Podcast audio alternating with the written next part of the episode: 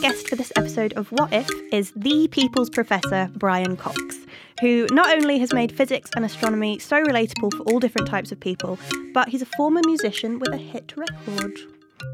He also co-hosts the hugely successful podcast, The Infinite Monkey Cage. Oh, we love that, don't we? Love it. We always listen to it. We do, when we're up in Scotland, when we're going up. On the drive. On the drive. You drive. I was about to say, you always say that I drive. No, you drive, but you don't. You do the driving, but we both do the listening. It is a fantastic podcast, isn't it? Yeah, welcome, Brian. It's so lovely to see you. Hello, wonderful to be here. Oh, it's so good. We're so looking forward to it. We're so excited. Mum's wearing a NASA hoodie. But totally by coincidence, I know, because that's all I've got. And I am a geek. I feel like I should have dressed up. You should have worn your jumpsuit that you wore, not in space, because you haven't gone to space, obviously, but you wore in a plane to go. It's when I went for astronaut training in NASA. Oh, I just thought I'd just drop that in there. Oh. Did you do the zero-G flight? It was fantastic. I had the best time. Yeah, I did that flight where you're weightless. Oh, Brian, that was... Have you done that? Amazing. Yeah. Isn't it great? Yeah, we filmed it. Yeah, I remember. It's the most incredible thing. And because we were supposed to be, filming and being professional, and I was supposed to be talking about... the observation of Einstein, actually. It's the basis of Einstein's theory of relativity, that when you're freely falling... So from one perspective, you're falling towards the Earth inside that plane. But inside the plane, as you felt, you're completely weightless. Yeah. Gravity has gone away. And that was this key insight. So I was trying to explain this really beautiful but complicated bit of physics, but we just laughed all the time because it's a remarkable thing, isn't it? Just it was brilliant. Being weightless. I know. I was eating sweeties that were floating in the air, and I was tumbling, as we say in Scotland, tumbling over your wilkies. I was doing like burls and everything. Oh, it was the best thing ever. Mm. It was the best thing ever. Apologies in advance, we are going to ask you some very silly questions. Yes. You've probably been asked a million times, but we'll get into that a bit later.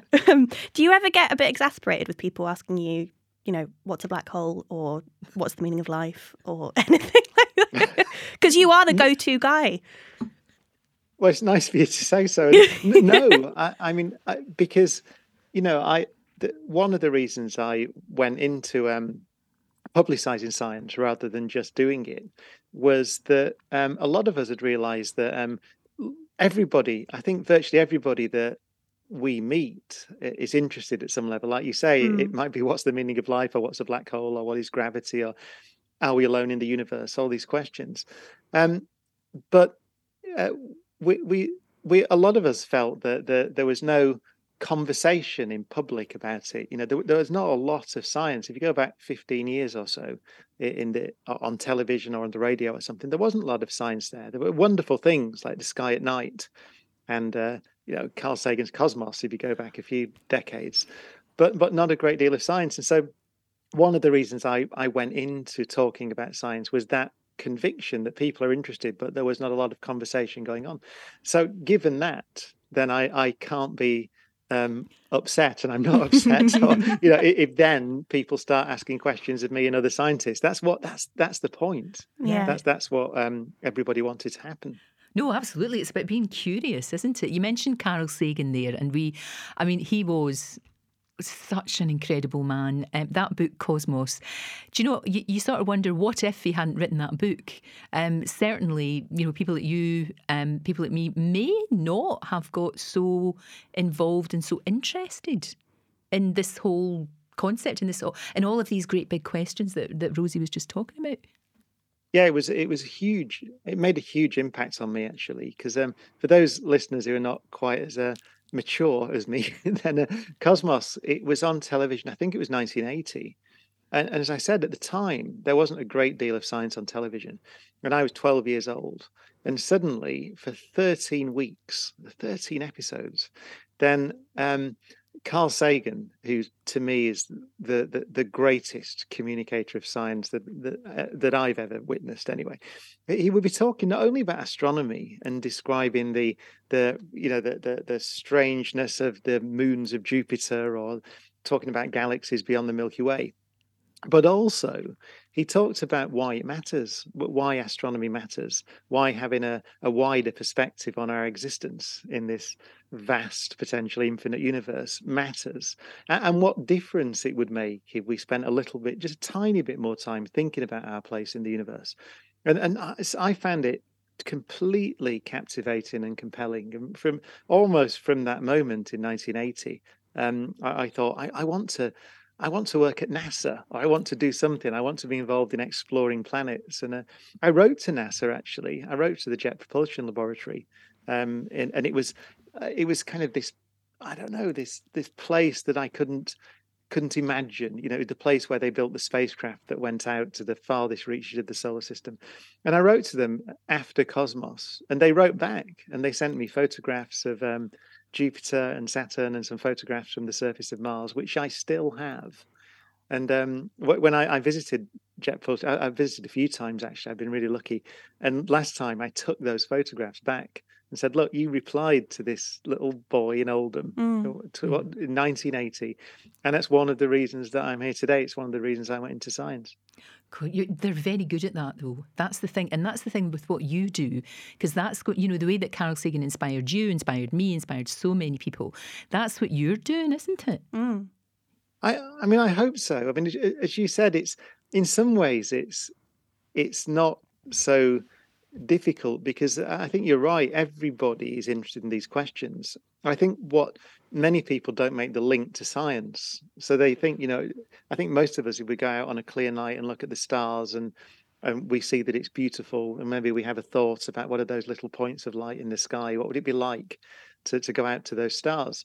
But the fact that we are exploring that with telescopes and space probes, and the fact that some of these questions, even, you know, the question, are we alone in the universe, for example, even those questions we're beginning to try and answer now, using science, using the tools of science. And I think that's the bit that is where the communication comes in.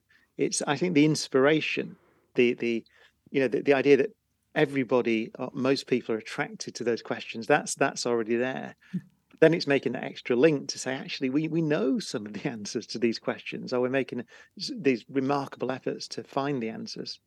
And what we need, though, is younger people to get interested in this. I mean, we are bombarded with information in a way that we never were before. You know, with the news cycle and with the 24 hours and with the, you know, constantly on phones and getting all of this information all the time.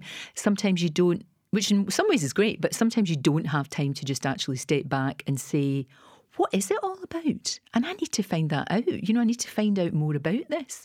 And also to get more young people, especially girls. Do you think that starts at school, though, rather than... Yeah, I think so. And I think, I mean, at school, you didn't really get... Oh, I was terrible. Yeah, but you weren't. No, but you weren't, because you were interested. It was just like, if you'd had Brian as a teacher... Oh, my God. It would have been... I can be an astronaut right now. It would have been completely different. We could be doing this from space. It's funny, though, because what do you mean by terrible, though? What? I think, I mean, I had a lovely teacher, but I think it was just, I don't know, if the way it was taught, it was all textbook. There was no, like I see now on, like, I don't know, you know, Instagram, and I'm not on TikTok, but I see videos of like physics teachers doing these mental experiments in classrooms. I didn't really get any of that. And they're like setting things on fire. And I'm like, oh, that happened. Maybe I'll be good at it. But I think, I don't know, I was just really rubbish at science. I didn't have that natural thing of, I was interested, yeah, but don't you think there's a little bit of us, and I'm sure you would come across this, Brian, where people are a little bit frightened? Yeah. They're maybe, especially when you're young and you're like, you maybe don't want to ask those questions in class. They might ask you, especially when you do your amazing big tours and people can ask you questions.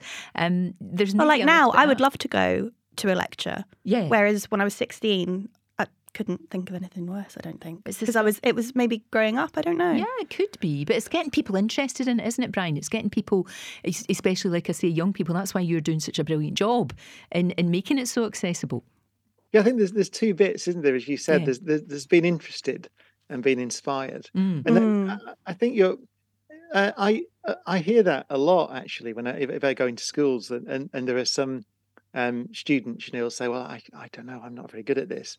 And I always say that I wasn't very good at it either, actually. I mean, I actually found maths quite quite difficult in the sense that I realized I had to practice at it. And it's, but then I often liken that to playing a musical instrument, playing the piano, for example, that nobody expects to sit down and just play the piano. You know, we all understand that. Well, you know, unless you're Mozart or something like that, or then you have to sit down and do some practice, and then it comes to you, and you get more fluent. And I think honestly, it's the same with maths and with science, and that's one of the messages. It's taking that inspiration and that interest, and that fascination with these deep questions. And then just doing the little bit of practice that allows you to learn the language. And then it gets more and more fascinating and more, you know, a much more enjoyable thing to do when you've done a bit of practice. So I always say that. And I always tell the story, actually, a really famous story of Einstein. So we'd all think that Einstein was good at science, right? Yeah. Naturally, somehow. It's just, he is the symbol of being good at science, isn't he? Einstein. But there's a very famous story that he went into a school and he gave a talk. And he started the talk by saying, you know, that when I was your age, I was no Einstein. Yeah. And he really meant it. Yeah. He, you know, and he wasn't actually, there's lots of stories and it's all, you know, there's a thousand biographies of Einstein now, but I think it does seem to be the case that he wasn't considered to be by his teachers, and he wasn't considered to be some kind of genius, someone who was going to change the way that we look at the world. But he got it. He was interested, and he obviously had a, you know, this remarkable brain. But he also had to practice and do some work, and he famously. So his theory of gravity, we just mentioned it really, you know, the zero G flight and these wonderful ideas. He had this idea, he called it the happiest thought of his life. And I think it was 1907 when he had this happiest thought that when you're falling, as you experienced and I experienced in that zero G flight, then gravity has been switched off, it's gone away. And he called that the happiest thought of his life, 1907. He didn't publish the theory of that until 1915, so it took him 7 or 8 years from having the idea to actually doing the maths, right, and working out what that meant. So that's real persistence. It just worked and worked and worked. And you have to do that. You have to do that. You've kind of made it. You know how sometimes people who are geeks, it's not cool, but it is now. I mean, you look at something like what's that TV show in America that's the most, The Big Bang. Oh, Big Bang Theory. Yeah, The Big Bang Theory. I mean, that was the most successful sitcom ever, and I think people, by osmosis, probably while they were laughing, they were sort of learning, which is good. Yeah. It's the same with you, with your lectures and books and TV series. It's that thing of yes, you're being absolutely entertained, but you're absorbing like a little sponge, absorbing all this knowledge too. Yeah, I think you're right. I think it's cool. It's cool to be a geek now. Yeah, isn't it? I think. I hope so. Anyway. Yeah, it's funny actually you say that because it's one of those words, isn't it? I remember I've never said this actually, so but I'll tell you a secret about the BBC. Right? So when we do this Radio 4 show now, it's got The Infinite Monkey Cage. Yeah. Everyone always says, why is it called The Infinite Monkey Cage? And it was my friend Robin Ince who came up with the name. But why would you come up with that name? And it's honestly, it was because when we went in, there was this idea to do a science show on Radio 4. As we've spoken about, there wasn't that much science there at the time. And they said, we're going to do it and we're going to call it Top Geek. And we said, no, you're not. And they said, no, we are. And we said, no, really, we're not. We're not calling it. And so they was like, well, what do you want to call it then? And Robin just said, The Infinite Monkey Cage. Or he had Here's Looking at Euclid, which I thought was brilliant actually as well. But we ended up calling it The Infinite Monkey Cage. Oh, Top Geek. I think Top Geek. You know that. Yeah, can you imagine? I quite like that. You could have had Top Geek. You like Top it? Geek. It's so silly. It's so silly. But no, I think the title that you've got, The Infinite Monkey Cage, is probably better. More intriguing. It's funny. I like it.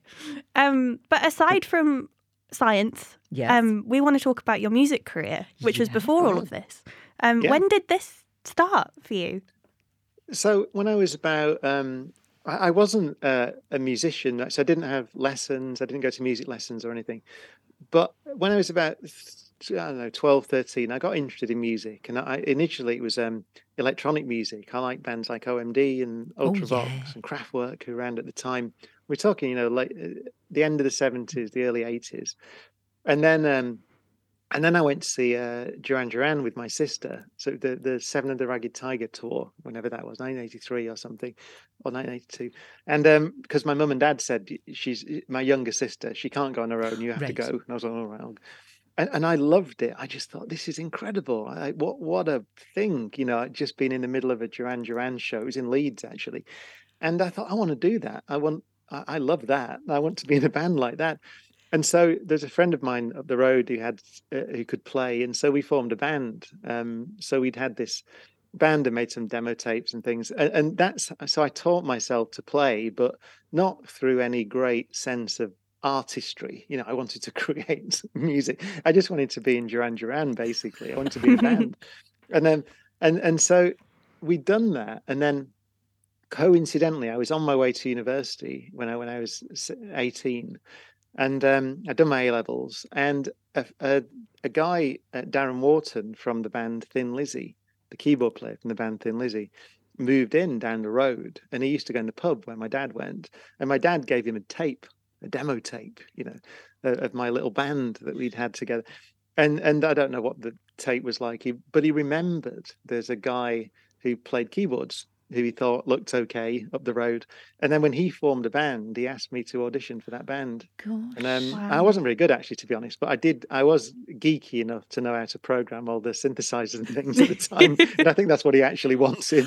But that's so that's a real what if, isn't it? Yeah. What if your dad hadn't done that? Goodness me. This wandering path. And in the end, so I took a year off from going to university. And in that year, we got a record deal.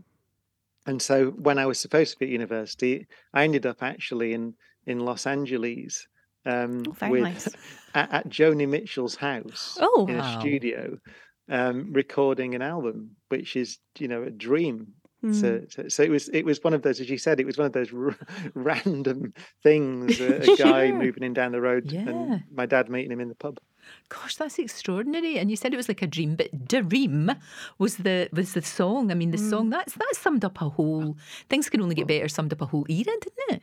That was a band after that. Yes, so that band was a band called Dare, which was a rock band, right? And we made a couple of albums, toured with Jimmy Page and Gary Moore, and the band Europe. Actually, we toured with for a long time. Yeah, I remember the song "The Final Countdown." Sure.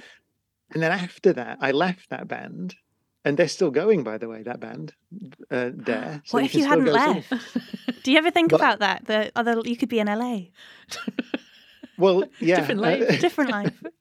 Dare never got huge, right? We were we thought we were the Oldham Bon Jovi, you know, but it never quite worked for us. But so I left and went to university, and then I needed a job. I needed to earn some money. And I could do a bit of sound engineering, you know, because again, we go back to the geekiness of being a keyboard player. And so I was a sound engineer for a band who hadn't got a deal. And that was D-Ream. And then D-Ream got a deal. And they had, I remember really vividly, they had a TV show on some local thing in London. And they said, "Oh, you play keyboards, don't you? And you've got long hair. So can you just stand there and plonk away on the keyboard?" So I accidentally joined D-Ream. Another moment. I mean, that was a massive hit. Things Can Only Get Better. It was like the anthem of the time, because remember, it was all New Labour and it was all Cool Britannia, and it just felt there was a real sort of air of optimism and all of that. And you were sort of riding that wave, really, weren't you? It was a remarkable thing because it had been out before that song, and then as you said, in 1997, the Labour Party asked Peter Cunner, who'd written the song, could we use the song? And he just said, yeah. And it kind of snowballed from there. They said, "Oh, would you come and do a couple of the election rallies?" And we said, yeah, that would be fun. Because as you say, at the time, it's hard to remember now what a remarkable time that was to be in Britain. It was, as you said, it was just a time of optimism. And I always say, I think, you know, it sounds like really, you know, the way politics is now, it's very divisive and everybody's very proudly left wing or proudly conservative or whatever it is. But at the time, I think even John Major, voted for Tony Blair in that election. We have to remember everybody basically supported New Labour as it was at the time. Absolutely. And so it was a joyous thing for us. And it wasn't actually massively political. It just felt like we were part of this tremendously optimistic time, as you said. And I remember so vividly, we had eventually we'd done so many of these little election rallies and things that they said, well, if we get elected, then will you come and perform at the party? Yeah. But they were very paranoid about it because they didn't want people to think that they assumed that everyone was going to vote for them. So it was secret. And we were we had a little hotel and we were secretly sat in the hotel watching that election night. And then when it was clear, everyone remembers the Michael Portillo moments all those things. Yes. When it was clear that they'd won, we went to the Royal Festival Hall and played Things Can Only Get Better. And that's where all those clips of John Prescott and Neil Kinnock and everybody dancing to the song tremendously embarrassingly. They all come from that moment. And I remember it. You know, it's an incredible thing to be a part of. No, absolutely. It's history, really. Do you still play? Yeah. Yeah, I play a lot. And and then every year, usually I manage to get on stage and play once in public. And it's we do a charity show every Christmas. And we did it at the Royal Albert Hall this year. It was a wonderful thing. And I got to play. I kind of invite bands that I used to love or still love because I kind of want to play. And it's sort of the deal. After they agree, I say, oh, and by the way, if I could just play that song. I'm joining you on stage. Yes. And I got to play. It was one of the, there's some clips of it actually around on social media. I got to play with OMD. And I said that OMD were one of those bands, 1980, 1981. And I got to play Enola Gay with Andy McCluskey. Cool. And there's the grin on my face. I usually have a big grin on my face, but everyone said it's the biggest grin anyone's ever seen. I just sat there playing Enola Gay, which is actually it's not a hard thing to play, but it's so loud and so exposed that when I was stood there in front of, 5,000 people, and with Andy McCluskey, one of my childhood heroes, in front of me, I thought maybe this is a bit nerve wracking. If I just put one wrong note, it's going to sound awful. But I think that's so true. I get terribly excited at work if we have someone in from, say, like The Cure or Human League or ABC or, like you said, OMD, all of these bands. And of course, all our researchers are young. They don't even know who they are. And I'm absolutely fangirling, beside myself with excitement. But isn't that wonderful? The Cure, another band. We had The Cure on a few years ago, and I played Love Cats. You played Love Cats with The Cure. Oh, come on.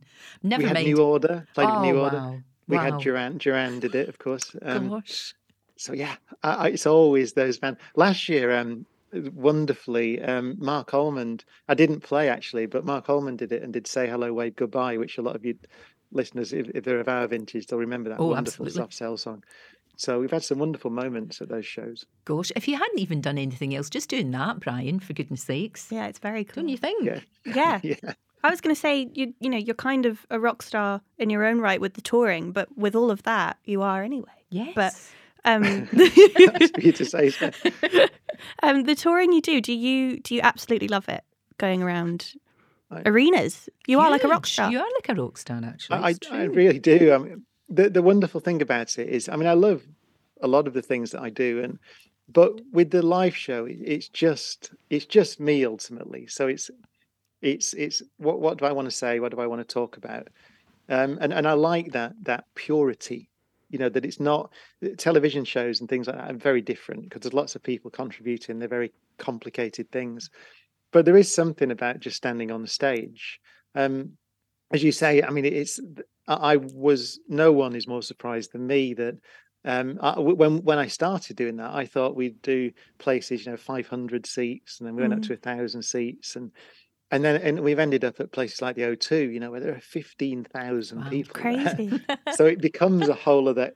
It's not that simple anymore. Then you've got it's a rock and roll show with 5 trucks and 30 crew and things like that. And I do have to pinch myself sometimes because that's what I wanted to do. We're going back to when I was 14 or 15, the idea that I could have a show with my show with 5 trucks full of equipment, you know, delivering a stage with your name on it. So yeah, cool. Exactly. And it's a spectacle. I mean, you said that you're right. There is a purity there. It's you talking, but the special effects, especially at the opening, you know, it is really fantastically well done. You know, that's the thing. You actually feel sometimes that you're on the moon. You feel sometimes that you're actually there. You know, in the middle of it all, it's terrifically well done. It's great. Oh, thank you. I mean, I enjoy that because it's, you know, it's I have a chance to, it's my imagination. So in the last tour that we did, it was called a Space Odyssey, a 21st Century Space Odyssey. So I get to imagine dream about these worlds and these images and flying over the surface of the moon, like you said, and standing on alien planets. And then I can work with people to visualize that. Yeah. It's great fun. Mm. You know, I've been able to imagine we had spaceships of the future and things like that, and that's just me saying this is cool, right? Can we have a big spaceship fly over and things like that?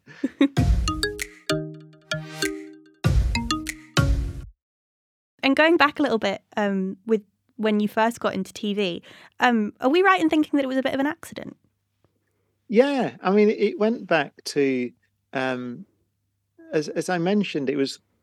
I was just doing physics, basically. So I was what's called a postdoc. So I'd done my PhD, and I was working at the time at CERN, at the Large Hadron Collider, and we were building the thing at the time. And there were various things, and there were some funding cuts and things like that. And so I became involved in trying to promote science and trying to talk about science and explain why it's valuable. And the BBC just came down and interviewed a few postdocs and people who were working there. And then they must have liked the way that I explained something. So I got interviewed again. And then someone at Radio 4, I think it was, said, why don't you make a little programme about it? And then someone at BBC 4, as it was then, I think it was called BBC Knowledge at the time, said, do you want to make a little programme about it? And it grew from there. And then I made a couple of things called Horizon. Mm-hmm. And so I didn't really try to get into television or try to get into radio. I thought that I'd done all that stuff. You know, as you said, I'd been in the band. I'd been on Top of the Pops, which was probably my ultimate ambition. And with the Bee Gees, by the way. I was on Top of the Pops with the Bee Gees, and I love that. And so I thought, that's it now. I've done my thing, my stage thing, and now I'm really enjoying doing physics. And then it just kind of crept in. And then I got offered a big series called Wonders of the Solar System, which in 2009, I think it was 2010, which did really well. And so here I am, but it wasn't planned.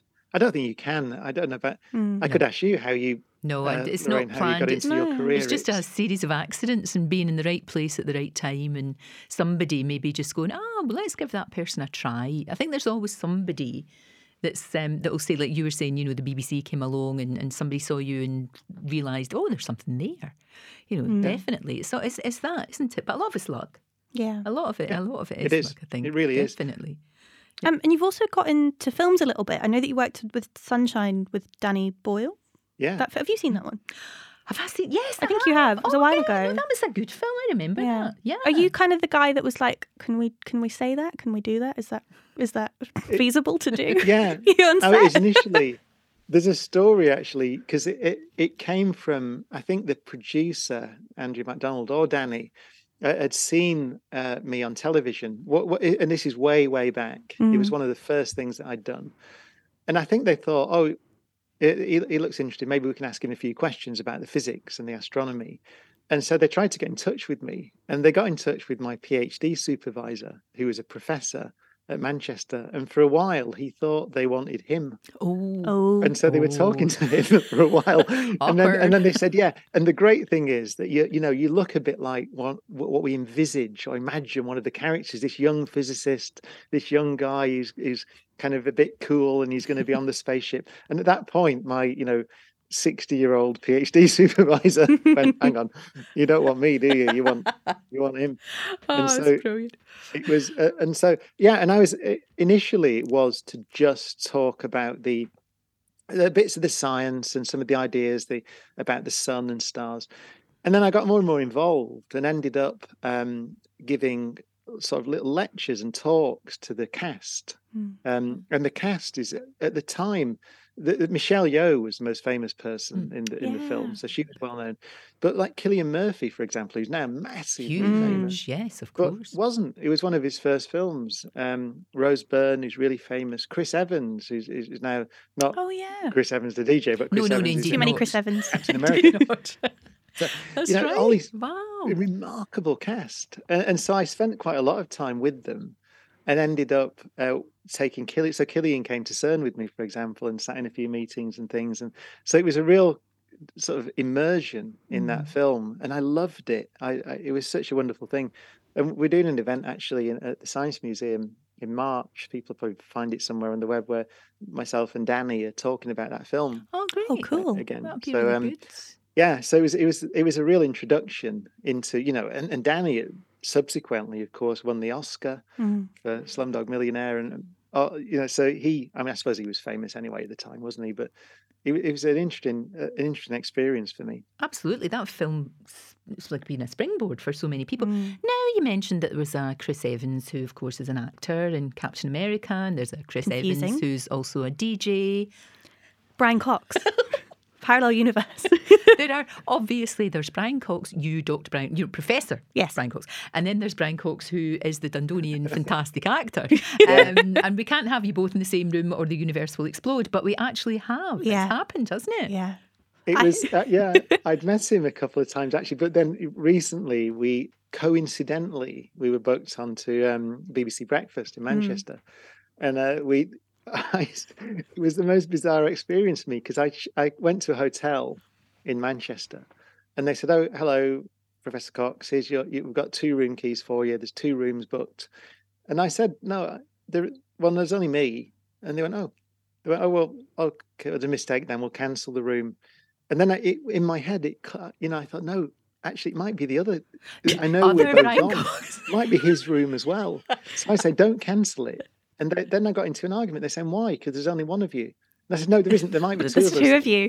And they're looking at me going, "What do you mean?" Because it's you saying there's two of you. If it was anyone else. Oh, it's brilliant. Horrendously confusing.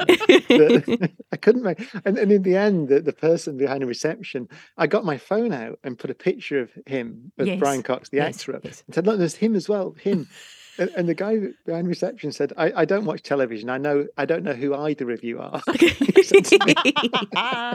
Oh, that's fantastic! But you did, you've got a lot in common, I'm sure. But you've actually met, though. You have been in the same space, occupying the same space in the universe. Yeah, and it was okay several times. You can look it up. And we did a thing together actually. The Guardian put us together to do a little thing, which was a few months ago now, which was really fascinating, because we ended up talking about the fact that acting and science, they seem completely different, but a lot of it is about exploring what it means to be human. Science is about that. Science is about trying to understand our place in the universe. And of course, acting is also about that as well. And so we got into quite what I found a really interesting conversation, actually, because he's a real intellectual actor. I don't know if you've interviewed him. We've met him, because he's from Dundee, you see. Everyone knows each other. He supports the wrong team, though. He supports Dundee instead of Dundee United, but that's okay. We'll do that. But you're right. It is all about that, isn't it? And he takes what he does incredibly seriously and works really hard at it. Fascinating. We talked about movies, obviously. Can you watch a sci-fi film without getting annoyed? And without going, "Oh, for the love of God, that's a load of old rubbish," or "Oh, for goodness sake, what's all that about?" Can you watch it as a fan? Oh yeah, I mean, Sunshine, right? Which I worked on, is a load of old rubbish, right, in that sense. I love the film. It's a good film, but in that sense. But I mean, at the start, when I got the script, and Cillian does the voiceover at the start, and if you watch the film, he says it's basically our sun is dying, and we are on a mission to fix it. And immediately, I said, "Well, no, there are two things here. First of all, it isn't really dying at the moment. It's going to be 5 billion years. It's got plenty of time left. And secondly, if it was, there's nothing we could do about it. It's a huge thing. You can fit 1 million Earths inside it. So the whole thing is nonsense." And they said, "Yeah, but putting that aside." Apart from that, though. But it's not really about that, of course. It's a really beautiful film, I think, about about what it means to explore the universe and the violence and beauty of the universe. And that's the thing. So I love science fiction. I've always loved science fiction. I loved reading Arthur C. Clarke when I was younger, and Asimov. And I've watched everything. And I've got my 13-year-old son now. I'm introducing him to things like Space 1999. For goodness sake. Remember. I remember that. Oh, my goodness me. But hang on a minute now. Think very carefully about this, Professor. Is it Star Trek or is it Star Wars? If you had to choose. Now. Yes. So I loved Star Trek Strange New Worlds. Obsessed. I don't know. You've seen. We have a cardboard cutout of Spock in our house. Just FYI. The new Spock. Old Spock. Oh no, it has to be vintage old Spock, who was my first crush when I was about 10. So that which was very weird because everybody else liked David Cassidy and the Osmonds, and I liked Mr. Spock. I was a strange child. Yeah. No, I fully support that. But yes, so I think the new one that's on, Strange New Worlds, I think it seems to me to be back to that old the thing I loved about Star Trek. It's just an adventure. Mm. It's funny. It's quite light. It's got some deep points, but it's just and I found Star Wars recently to be getting darker and darker and darker. And I think people, going back to what you said about 1997, that I personally want some light in the world. Absolutely, of course. And so. I'm going Star Trek now after Star Trek Strange New World. It's the right answer. That is absolutely the right answer. Oh, I love it. I just love everything about it. I just think, and I love the way the fans saved it. And it gets you questioning, which is the right thing to do, to be questioning stuff, because there's big giant things, isn't there? All these huge giant... Well, space travel. Yes. Would you want to do that? Would you like to... Would you go up if Richard Branson gave you the call and said, right, you can go up? Would you do it? I think I would. I wouldn't do something. I wouldn't go to Mars because too long away, too far, too long away. You'd be. Yeah, I wouldn't want to be in a spacecraft for 18 months or 2 years or something like that. And I think, but that idea that you could go and see the Earth from space, from orbit, I think I would love to do that. It'd be amazing, wouldn't it? I've been so lucky. I don't know if you. Spoken to astronauts. I've been so lucky to speak to a few astronauts, and whether they're Apollo astronauts or they're space shuttle astronauts or the space station, they all say the same thing, which is it changes your life completely. Mm-hmm. And I believe them because they all say it. So I'd like to see that. And of course, even William Shatner said it recently. He did, didn't he? Because he went up. Yeah, of course he did. He said that. It's got to change you. If you're up there and you see this little ball and it's so vulnerable. Well, we had Tim Peake on and he said the same. He said the same thing. And years ago, I interviewed Buzz Aldrin O'Brien. It was the worst interview I've ever done because I was so awestruck. I just kept going, you've been to the moon? And he's going, ask me a question. I was just like looking at him in awe. It was extraordinary. It was amazing. But it's got to change you profoundly, don't you think? Yeah. Buzz, I've been really lucky. I got to know Buzz. And I do sympathise with you because he's not the easiest person to interview, but he's wonderful. And of course, as you said, he's an icon, a legend. Totally. One of the greats. Totally. But often he doesn't want to speak about the moon at all. He wants to speak about Mars. He's obsessed. Yeah, he's obsessed by that, isn't he? Yeah, and he did a PhD in so a lot of the docking, it's very complicated docking spacecraft in orbit.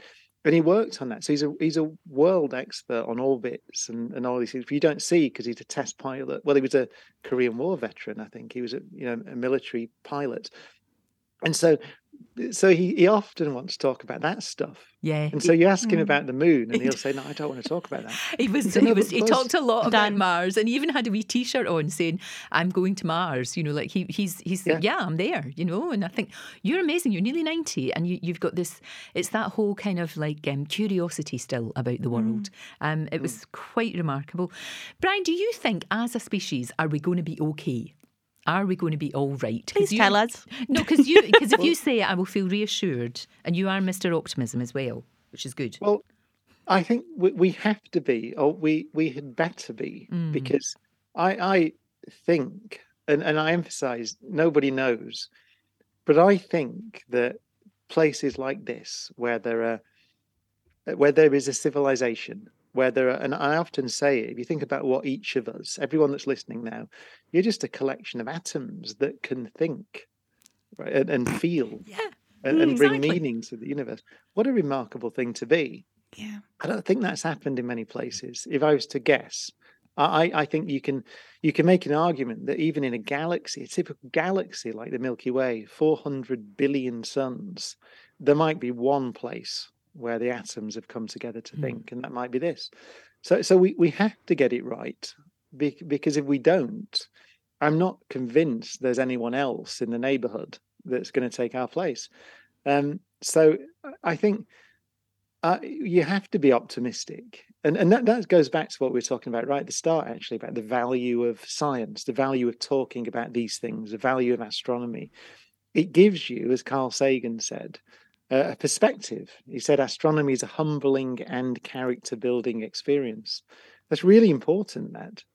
The humbling bit is that we're these tiny specks of dust in a vast universe.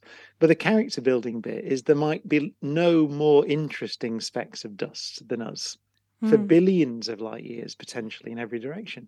That might be true. And so I hope that we get over our, current blip and the differences that we have and the challenges that we face, because I'm not sure anybody else is going to do it. No, nobody's going to come save us. No, we should all go to space, maybe, and look at the and look at the world. Just look at the world and just see how vulnerable. I think last time I was on your show, I think I might have got into a bit of trouble because somebody misquoted it. But I said that I think it was Boris Johnson was the prime minister at the time, and I said I think he should be sent into space, and that was how it was reported. Just send him off. But I know what you mean. Okay. Yes. Then bring him back safely. So that he can see the Earth from space. And I did say that I think I would be happy, actually, I think it would be a good idea, a good use of money to send everyone who wants to run a country to just send them into space, even if it's one of those, as you said, on the Virgin Galactic flight, it's just 4 or 5 minutes up into space so you can see the thing that you are going to be partly responsible for. Absolutely. And I think you'd come back a better leader. I agree with you. So I think it would be a good idea. I think it'd be a great idea. It could be the test. It could be the job interview. I know. Because also when you're up there, there's no borders. There's no, this is my bit and that's your bit and let's fight over this bit. There's nothing like that. You just see what it is. There's a famous, I think it was an astronaut from Saudi Arabia. It's a very famous quote when he was on the space station and said that when he went on the first orbit, he looked for his town, and then the second he looked for his country. And then he said by the third or fourth orbit, you see only Earth. Oh, it's lovely, isn't it? Really, really good. Before we go to our last question, which we do all the time, what is happening with you? We need to know what's going on, where we can see you, where we can hear you. Well, I've got... So most of it I can't tell you because we're recording. I'm recording a new thing for the BBC, and I always get into trouble because I always announce it before whoever it is supposed to announce it. Announces it. But we are filming. We're filming a series this year, which will be wonderful.